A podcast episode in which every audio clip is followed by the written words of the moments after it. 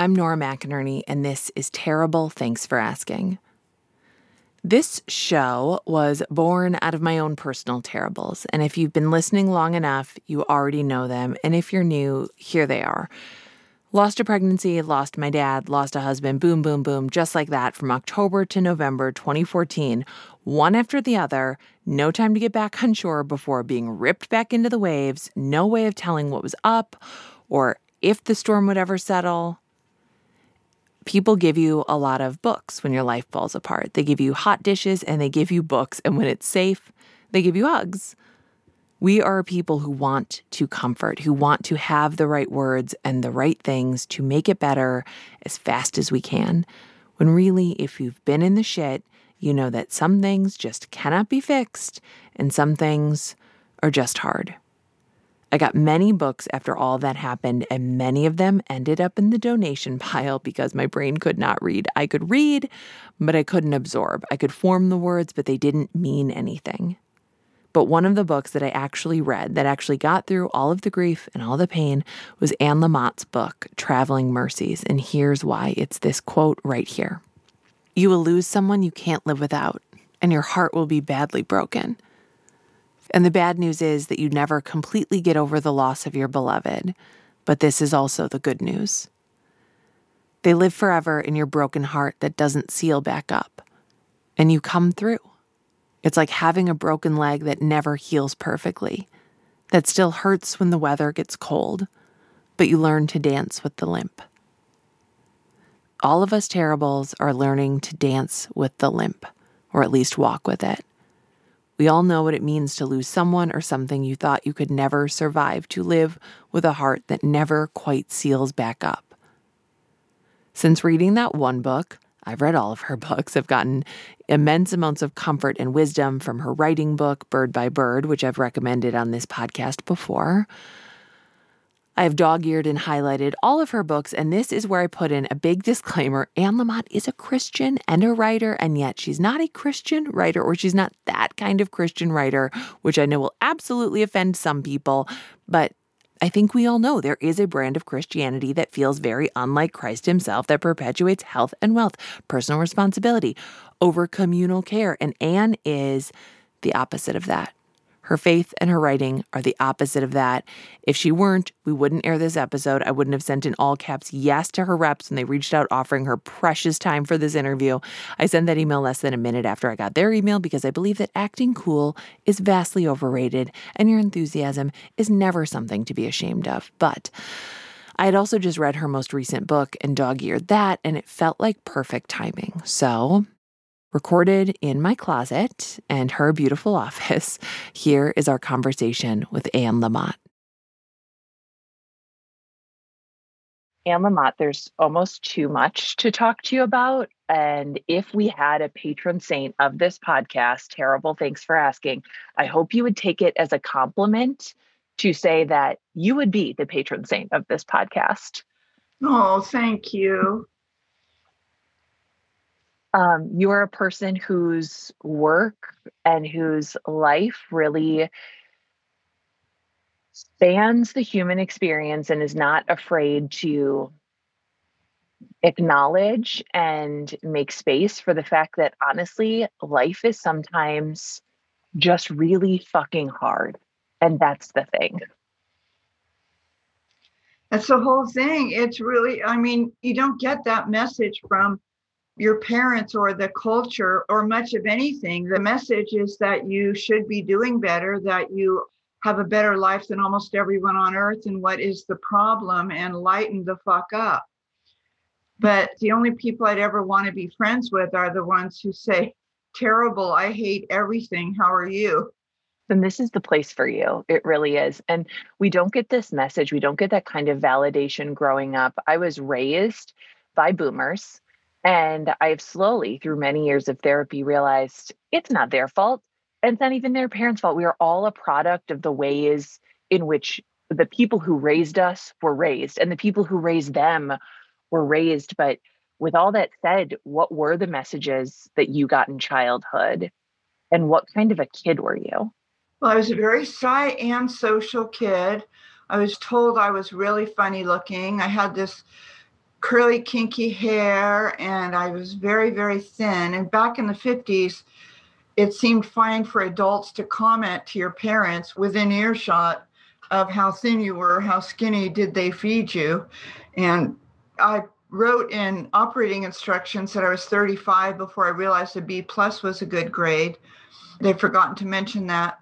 So I spent my childhood dancing as fast as I could to do better, to try to save my parents' marriage by having so few needs and by doing so, so well that their attitude and their vibe might improve. And it didn't work at six years old, and I'm uh, about to be 67. It doesn't work any better now to try to get everybody else to be happy so that I can feel safe.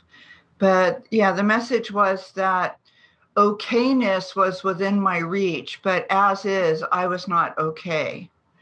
And the message was, you know, to stay on your toes, that to relax meant that you would be squashed to relax and maintain the playfulness of early childhood and the generosity and the the really merciful heart of really little kids was going to hinder my success in the world and so to put all that away in a drawer and to get into the american path of forward thrust.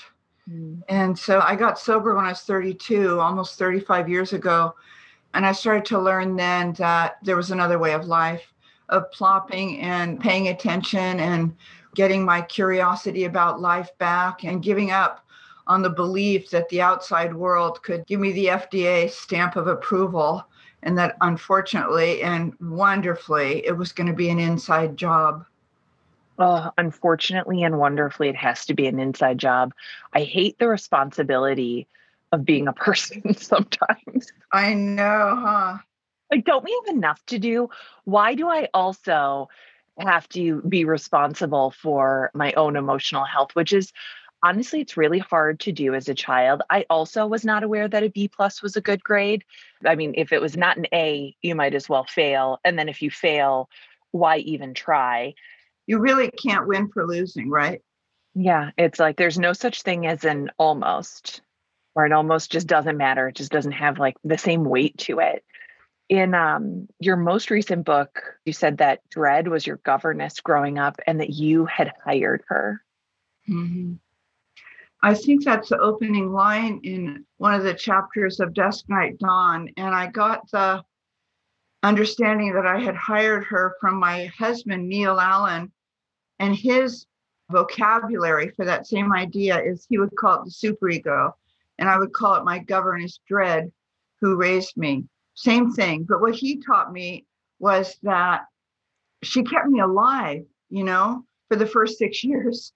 And she mm-hmm. helped me not run out in the street and she helped me not swim out past my ability to stay afloat.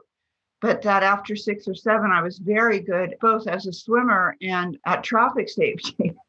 what Neil does at Shapes of Truth with his clients and in his book is he actually brings forth the superego or the governess and has people talk to it on the table. And he affirms them. He says, I'm never going to get rid of you, so don't worry. I'm just wondering who hired you? And the answer is always, You hired me. You know, you mm-hmm. hire me because we were raised in often such frightening homes and marriages that to stay small seemed like a way of us staying safe. So that dread or the superego constantly tell us stuff. And I know you as a writer know this that we just freak ourselves out constantly. Dusk Night Dawn is my 19th book. And if I start at 20th, I will hear that voice of dread saying, Boy, talk about beating a dead horse, or um, Boy, has the well run dry, right? I mean, yeah. you'll be there with me in spirit, and I'll be there with you when you are at work on your new book. And we hire that voice, or we don't banish that voice because to be a woman, especially, and to be big and juicy and free in, in the 50s meant you were going to be exiled. As a child, it meant you got sent away from the table without eating. So it's a long road back, but it begins with the awareness. And I hope that my book helps you be kind of spritzed awake to how we keep summoning that bad voice because it's so terrifying to be big and juicy right? so, so we terrifying. stay small and we still need help with traffic and swimming. But, you know, as my friend Terry, the priest, says, we don't get over here much. So you're not going to get over the dread or the superego, but Neil helps people help it find a, a, a new vocation. And he has his clients say to it gently, I'll never get rid of you, but I'm wondering if you might be willing to be the ethical consultant for the community. And so there's a really great reading chair and reading light in the library. And if you could wait there and just read until we need an ethical consultant, and then we'll come get you. And the dread and the superego are so pleased. It's obviously a, a job with a lot of panache.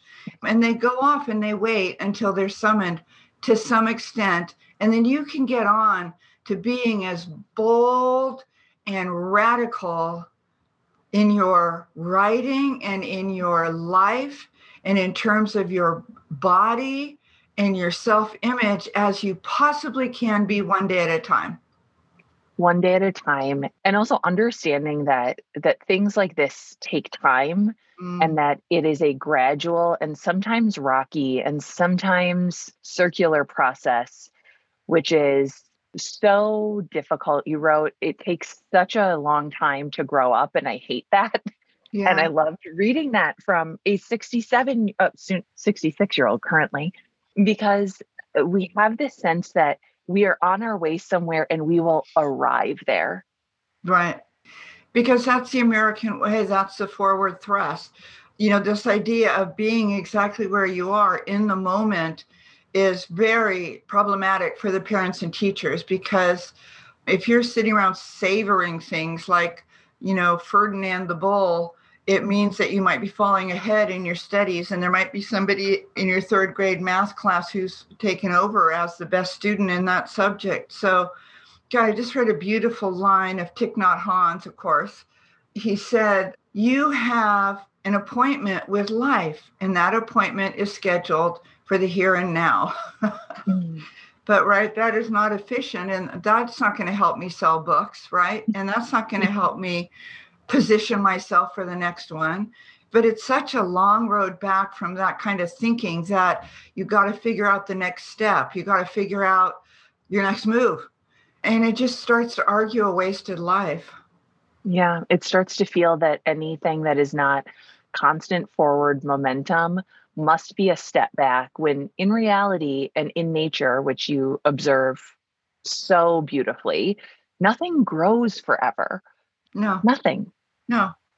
Actually, in the last book, the book on hope, which is why I wrote this book, because I was going around the country when we could still do such a thing, you know, talking to people about the hope book, and the people in my audiences just didn't feel any hope at all. You know, they'd had a really scary government for a couple years. They had really scary things happening at the dining table. They had scary teenagers, scary marriages, parents becoming very, very old and infirm.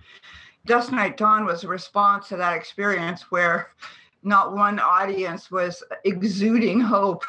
So I talked in that book about um, being in the garden of a church with a very, very old friend whose grandchild, who's a kid of 30, say, was freaked out about death. And so we were at one point just studying the hens and chicks mm. cactuses in the church garden. And what you see are these baby chicks huddled around the mom, but the mom's getting older and they develop this beautiful rose colored border around them. Mm. And then you see the mom's moms, and they're not growing really anymore. And they're turning into the dust from which we spring, and to which we return.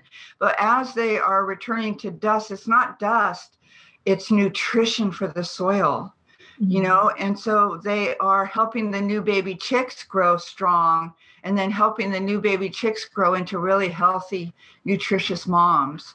Yeah death is very scary. I have a child like me emotionally just cut from the same anxious deeply feeling cloth which is so difficult. It's so difficult. And for our listeners who are who may, there might be one or two out there who have not read one of your 19 books. And for them, I do feel very sorry. And also kind of kind of excited for them because now they get to like just jump right in, which is how it felt when I finally read one of your books, which somebody gave me in college and I didn't read till my husband died. And I was like, oh, this is why you gave it to me. this is why you gave it to me. What is life like when before you realize that dread is the governess that you hired and that you have some control over when you are you know uh, emotionally not illiterate but you know sort of emotionally stifled by the people who raise you how do you grow into an emotionally capable person? Well i got sober again at 32 and I stopped drinking and using and really numbing out all the time. I was also bulimic. I've been anorexic. I've really had every single disorder you can have, except for gambling, which my friends say is a big yet for me. But you know, what I did till 32 was to just try to not have scary feelings and this very, very high degree of sensitivity.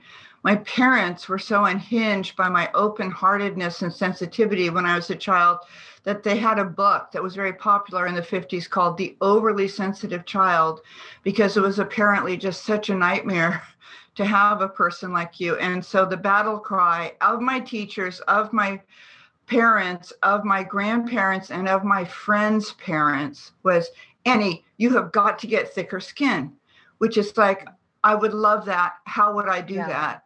Right. And by extension, it means that the way that you are right now is really not okay if you could become a pretty much completely different person, we would be able to really bear up better as your parents. I remember finding a parenting book. Yeah. Uh, that alarmed me in a similar way as a kid, where I was like, "Oh, is this how you see me?" Yeah. Oh, like like I fully knew it was purchased for me. Yeah. You know, you might consider writing a book that's a knockoff of your podcast called Terrible Parenting 101 because almost everything my parents thought was true coming up in the 50s yeah. and everything that i believed to be true about being a parent i.e the perfectionism and the this kind of hippie version of helicopter parenting turned out to be a lie and mm-hmm. that you learn as you go what works for your kid and yeah. maybe no one else we'll be right back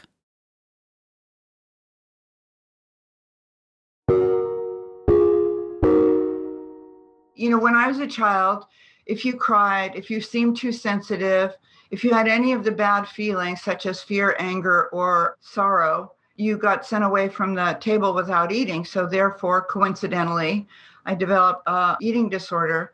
And so, where do you get over that? I needed a lot mm. of therapy. Oh, I got sober. I didn't know how to eat. I thought you were either on a diet or you were uh, completely out of control, like animal you know? Mm-hmm. and i had to learn like i wrote about this in traveling mercies but i had a therapist and i went to her fully bulimic with heart issues and i kept like belligerently saying i was one year sober. I kept saying well i'm going to be throwing up later today. I'll be binging. And she said oh okay that's fine. You know you have free will. And i said yeah because no matter what you say i just want you to know i'm going to stop off at the grocery store across the street and begin the binge. And then by the time I get home, and she said, No, that's fine. I'll never take anything away from you because you'll want it back. And then she asked all of these really perverse questions like, When do you eat? And I was like, What? She said, When do you eat breakfast? And I said, Well, I eat breakfast at breakfast time. Duh. You maniac. What do you think I do? I know what the. And she said, Well, are you hungry when you have breakfast? And I thought, like, what does that have to do with anything? And she said, Well, what do you eat? And I say, Well, it depends whether I'm being good or whether I'm out of control. So if I'm being good, I would probably have some health food cereal, but not granola because it's so fattening with skim milk, or I might have some yogurt with fruit. And she said, and, and is that usually what you're in the mood for? And it was like, what? Who do you think you are to badger me like this. And I said, Well, when do you have breakfast? And she said, Well, I have breakfast when I'm first hungry. And I'd say, But what does that even feel like? And she'd yeah. say, Hungry? Well, do you know when you're hungry? And I'd say, I don't have a clue, you know. to be honest. I eat when it's breakfast time, lunchtime, dinner, and I eat a healthy snack in between and at bedtime. And she said, Well, when I'm hungry, I feel this kind of scratchy emptiness in the pit of my stomach. And uh, scratchy emptiness. And I said, and then what? And she said, well, then I asked myself, what would I like to eat? What am I in the mood for? Am I in the mood for crunchy? Am I in the mood for creamy? Am I in the mood for salty? And I said, So what did you have for breakfast this morning? She said, I had a roast beef sandwich. I thought, You what? You know, that's for lunch. That's a lunch food. And little by little by little, I had to develop this awareness of when I was hungry and what I was hungry for. Was I hungry for food or was I hungry for a phone call with a best mm-hmm. friend? Was I hungry for a mm-hmm. hike? Was I hungry for a nap? And if I was hungry for food, was I in the mood for nachos, even though it was breakfast? Or was I mm-hmm. in the mood for ice cream? Well, if you eat ice cream for breakfast, the thinking, if you're a chronic dieter and you have eating disorder, if you have breakfast ice cream, then it means you're out of control and you have to eat all sweets, fats, and salts for the rest of the day because you're going to start over tomorrow. Right. right. That's the yeah. system. And so it was just so perverse. And then then the first week's assignment was to notice when I was hungry. And it was like when um, Helen Keller learns the first word for water. Water. Annie Sullivan, right? Yep. Annie puts the pump water on her hand and, and signs into her hand water. And then Helen runs around the property, touching things, feeling them while Annie signs what they are. That's what it was like for me with food. And that's only one example because everything in answer to your question was basically me being Helen Keller, not having a clue what my real feelings were because I was used to being such an excellent sport. When when it's like terrible, how are you? Is like the most radical thing you could ever say. It's like, really, you're terrible after all the blessings that you are yeah. surrounded by. It's like, yeah, I hate everyone. And but now when I call my best friend who's just like us, I say, I hate everything in all of life. And she says, Oh, I'm so glad you called. Let's go to Target. You know? So, what happens is for me in sobriety and in therapy, I began to develop friendships with people who weren't conning me, that they were almost always in a good mood and had a really beautiful, positive attitude. I found people like me for whom it was safe to tell the truth, for whom it was medicine to tell the truth and hear the truth in response.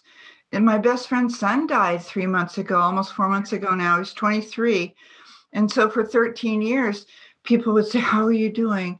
You know, in this kind of lugubrious way. And she'd yeah. say, Today is like the worst day of my life, but I'm really excited because I get to go to an AA meeting and my mom made me a gluten free cake. One day, about uh, a year ago, when her son was clearly, clearly getting ready to start closing up shop, I called and I said, Are you okay?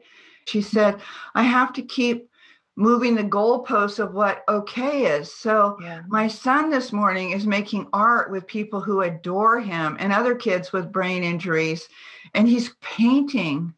And so yeah, I'm okay. You know, yeah. and so that really changed my whole perspective on on how I am. And it's okay to be terrible because it's real.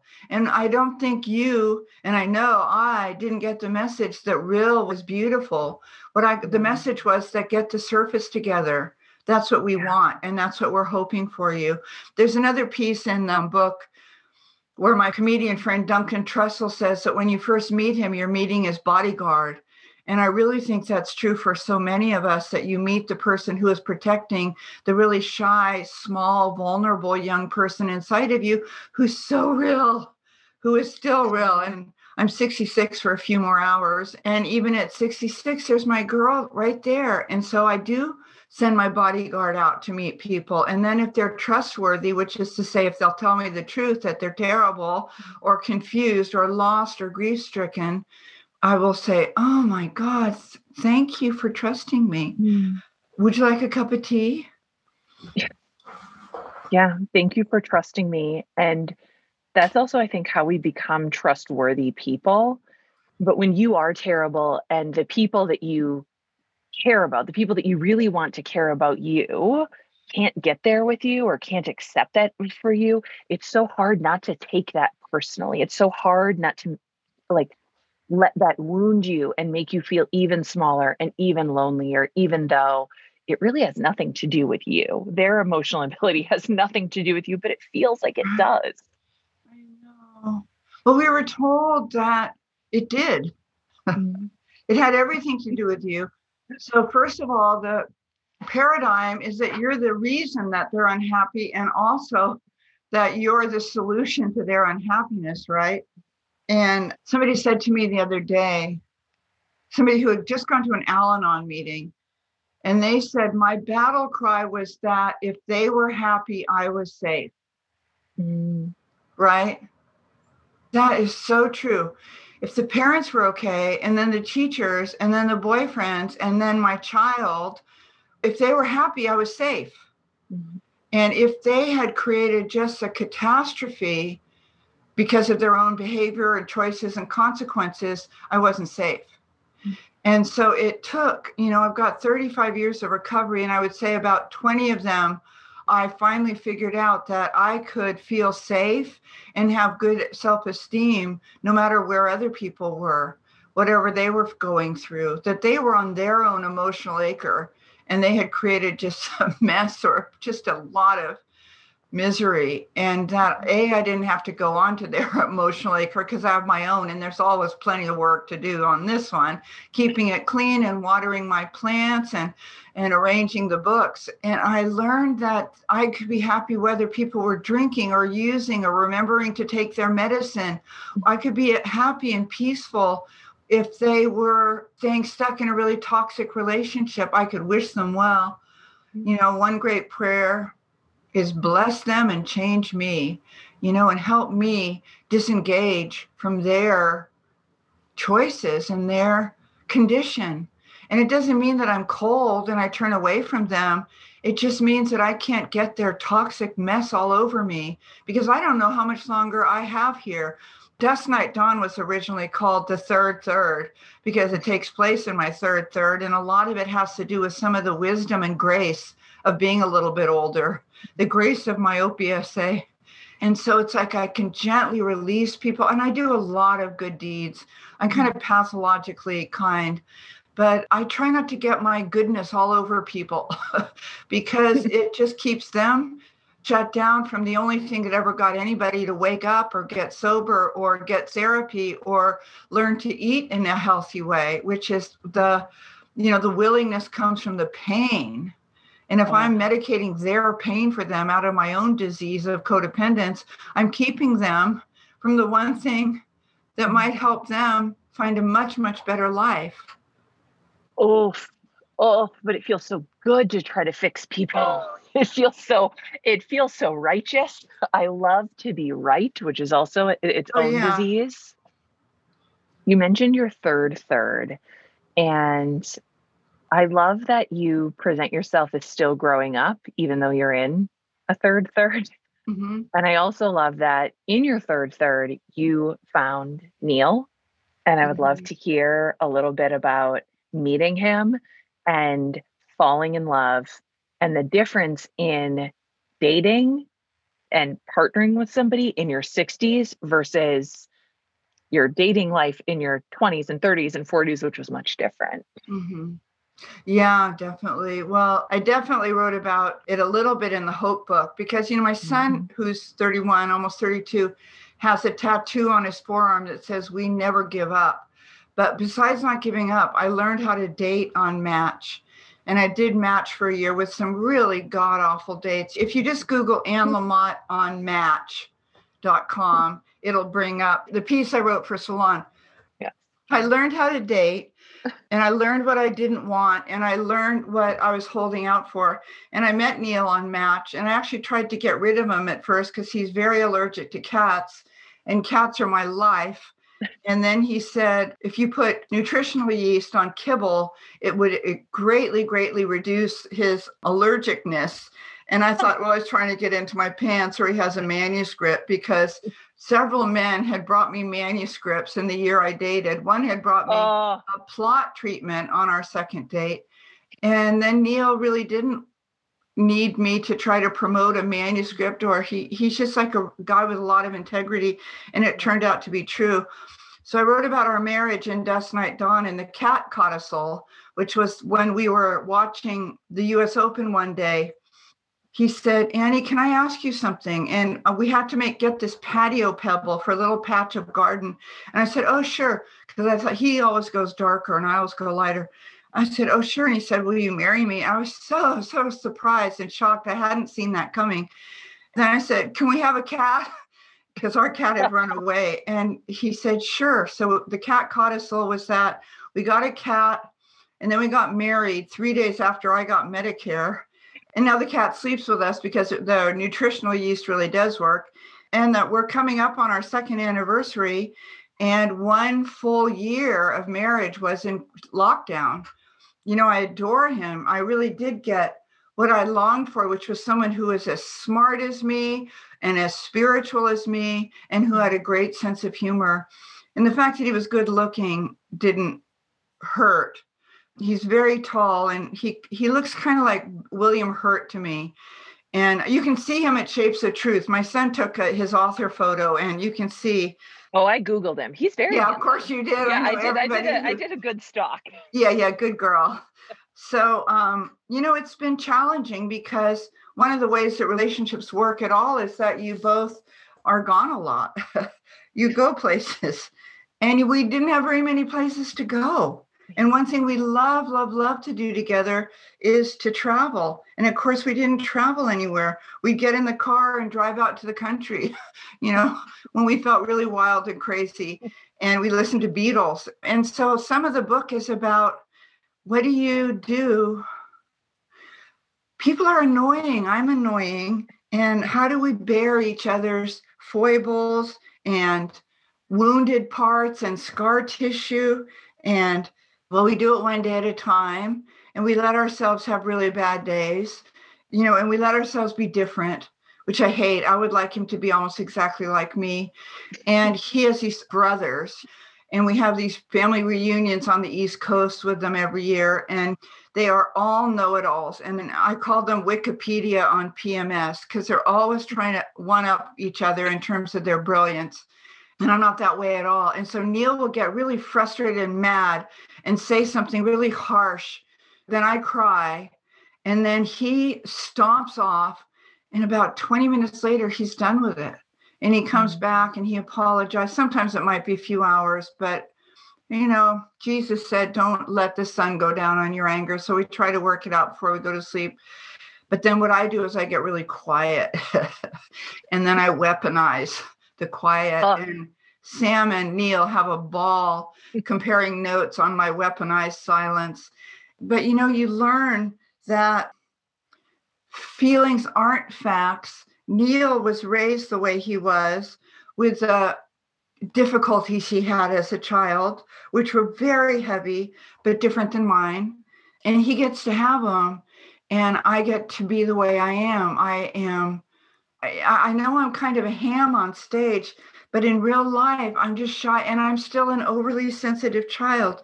And he adores me. And I'm the same woman that he, on our second date, realized he could never be apart from, even for a day, because we really haven't been apart since our first date, except when one of us had to go out of town.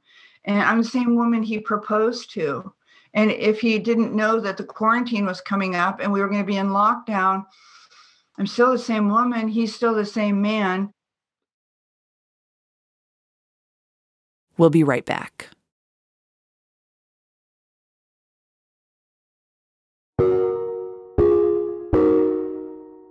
There's a chapter in Bird by Bird, uh, my writing book on perfectionism, because I really call it the voice of the oppressor you know, the voice of the enemy that will keep you small and screwed up and cringy your entire life. And so for my writing students, I really, really try to help them break through the perfectionism. And the way that you do that is by failing more often and affirming how amazing and brave it is to make messes and mistakes all over the place, to have to restart and reset over and over and over again. And that's really true of relationships, you know. There's a chapter in Dusk Night Dawn called Can You Love Me Now, based on the old Verizon commercial where the man's walking all over the property trying to get some mm. reception saying, Can you hear me now? Can you now? Can you hear me now? And the piece is about really kind of decompensating in front of him in public, surrounded by 300 people. And it's like now you can see that I'm mm-hmm. very fragile. I'm extremely brave in some ways and on some days, and I'm extremely fragile and sensitive. Can you love me now? And and I got really ugly and mad. Can you love me now? Can you? I said some. Uh, can you love me now?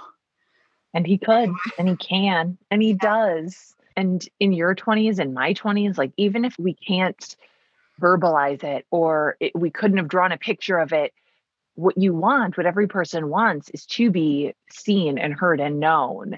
But being known is so excruciating sometimes. Being seen, being mm-hmm. seen, it's like the most terrifying thing. I was taught that it was the most terrifying thing on earth. When I was a kid, you don't let people see what's behind the door of your house and you don't let people see what's behind the door of your being. Mm-hmm. I mean, you learn in recovery and therapy if you want to heal it, you got to reveal it. But I can tell you that was the number one rule when I was a kid was do not under any circumstances reveal to anyone outside of this household and best to any of us. You know, suck it up. My mom was English. Carry on. Stay calm and carry on. My mom was kind of a Monty Python character and um, I mean, she was a passionate civil rights person, and she became a lawyer. And when I was 15 or 17 or something, yeah. and but she's also secretly a Monty Python character. And so, no matter what, you don't let people see the truth of your being, the truth of your heart. You suck it up, you know. And so, to let people see you, it was almost life and death, you know.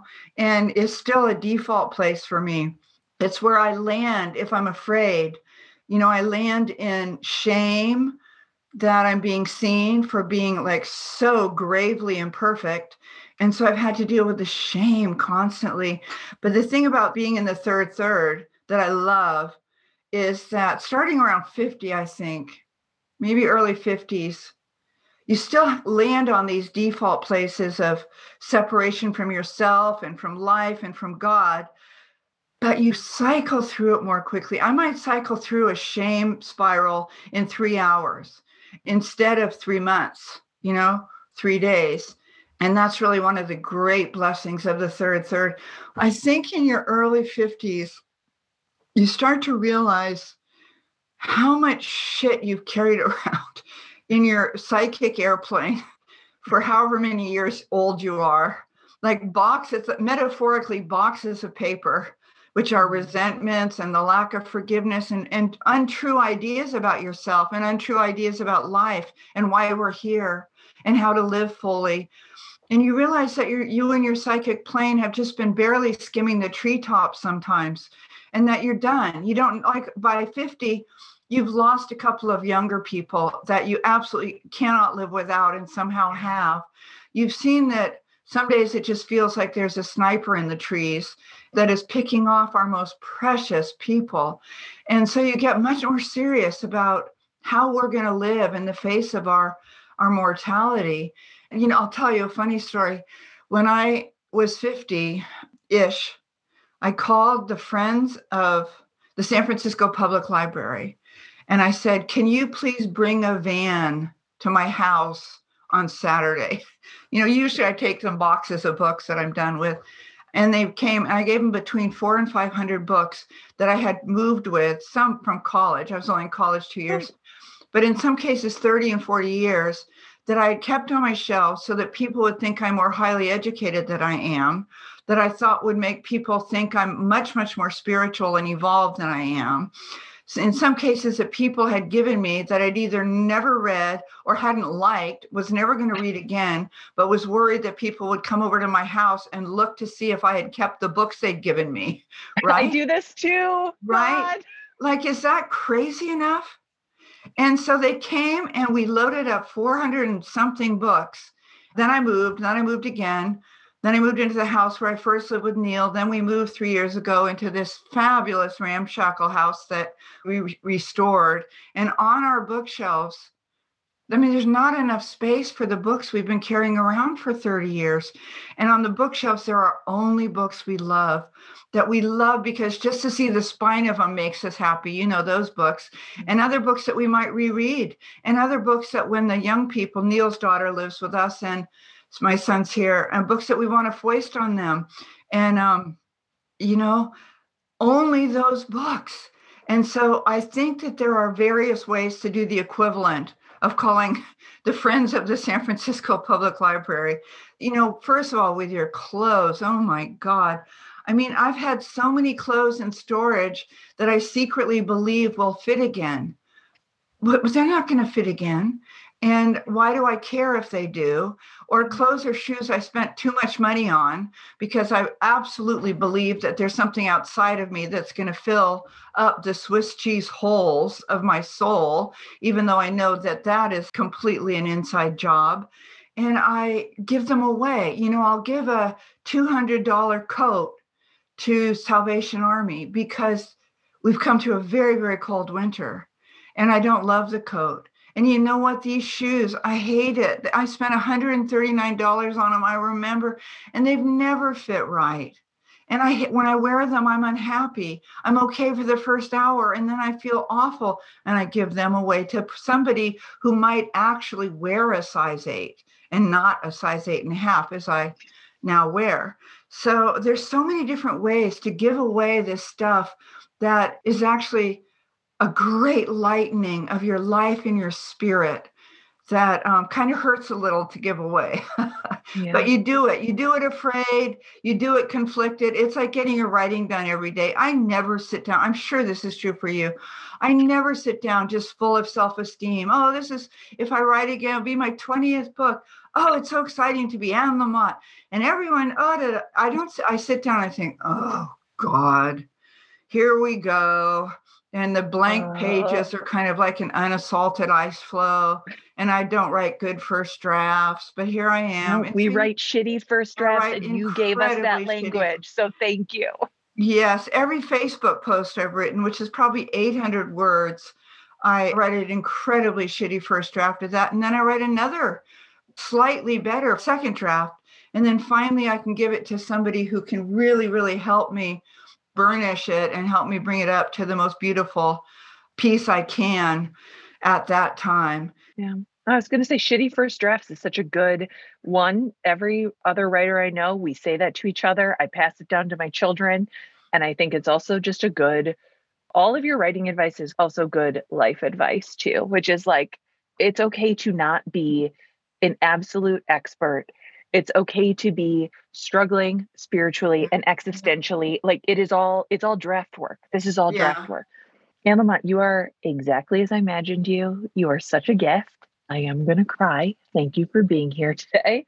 And I have to ask all my guests um, the same question, which is How are you? Oh, I'm really well today. Um, this is my very last podcast. I told you you're my favorite person in America because you're my very, very last person, and because I was really, really looking forward to being on your show.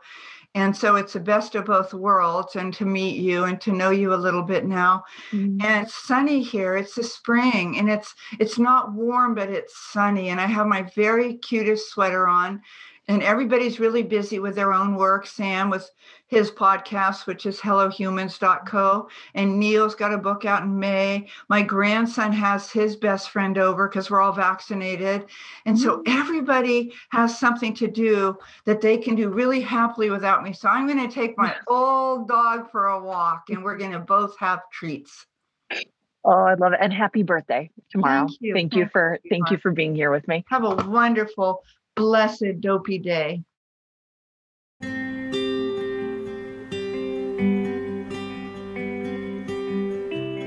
So, in the week since I talked with Anne, I've been thinking uh, about that idea that shitty first drafts are not just for writing, but for life. And maybe this is a reach. maybe this is genius, but really, all we're doing every day is waking up to another blank page, doing our best to create something beautiful or at least not awful. And some days we fail. We absolutely brick it. We shout at our children or we flick someone off for switching lanes without signaling, or we let our brains fill with the absolute worst thoughts about ourselves or other people. And some days we are brilliant and gracious, and it pours out of us so easily we can't even remember a day when we didn't feel so beautiful and generous and kind. And we think, like, you know, everyone, take it easy, relax, it's just life. And honestly, most days are somewhere in the middle. They're remarkably unremarkable, and the details fade into the mush in the back of our brains because we did not save or ruin anyone's day. Those unremarkable days, they are so undervalued and underappreciated. There is so much noise in our world, so many people contributing to and profiting up the idea that life is this endless quest for growth and improvement, and that there is somehow a best version of your life out there, that it would be a crime not to aspire to. So exhausting. There was a line in Anne's new book, Dusk Night Dawn, that I underlined and I highlighted. I'm going to read it for you. This existential exhaustion is everywhere we look these days in our world, our nation, and in our beloved. That's the whole quote. And yeah, it is. It is an existential exhaustion that is not based on our own inadequacy, but just in the fact that we live in a world where terrible things happen even when we do all the right things. And that is not a me problem, that's a we problem. And every time we can see and make space for that pain and exhaustion in each other, we can make space for something else. We can make space for hope or growth or the recognition that there is more. The only guarantee we can give to the people we love is that there's more, more pain. Yes, more joy, thank goodness. Whether or not we're good or whether or not we earn it or level up. There is more because we are more than what we do or don't do. We are more than what we achieve or do not. We are more and there is more, even on our very worst days.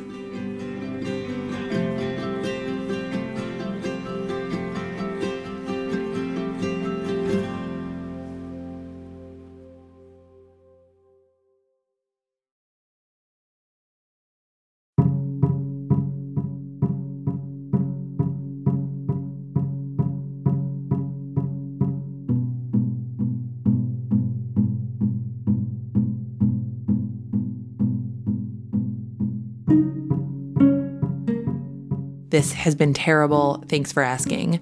I'm Nora McInerny. Our production team here at Terrible Thanks for Asking is Marcel Malekebu, Jaco, Jaco, Jaco, Jaco, Jaco.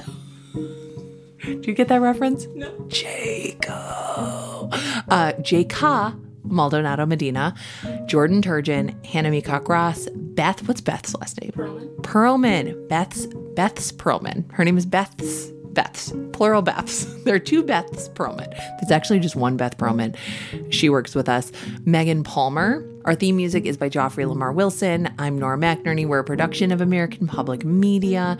You can get ad-free episodes and bonus content and more talk about burping at ttfa.org slash premium. That is a way to support our show. And we have um, we got merch at ttfamerch.com.